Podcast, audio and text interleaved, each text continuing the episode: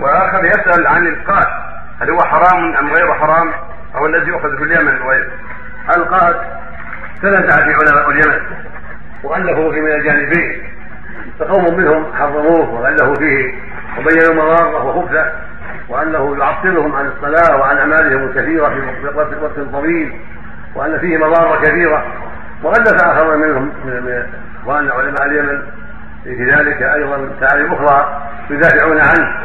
ويزعمون أنه ليس بمحرم والصواب الذي عرفناه من علماء التحقيق وعرفناه من من شربه وتعاطاه أنه منكر وأنه لا يجوز وأنه محرم لما فيه من الضرر العظيم والتعطيل للناس عند تعاطيهم ذلك.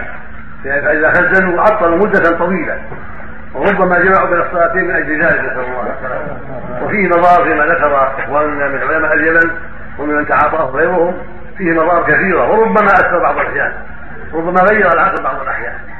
فالصواب قول من قال بتحريمه ونصيحتي لاخواني اليمنيين أن يحذروه وأن يتقوا الله في ذلك وأن يحاربوا زراعته وتعاطيه. هذه نصيحتي لهم. قد كتبنا في هذا بعض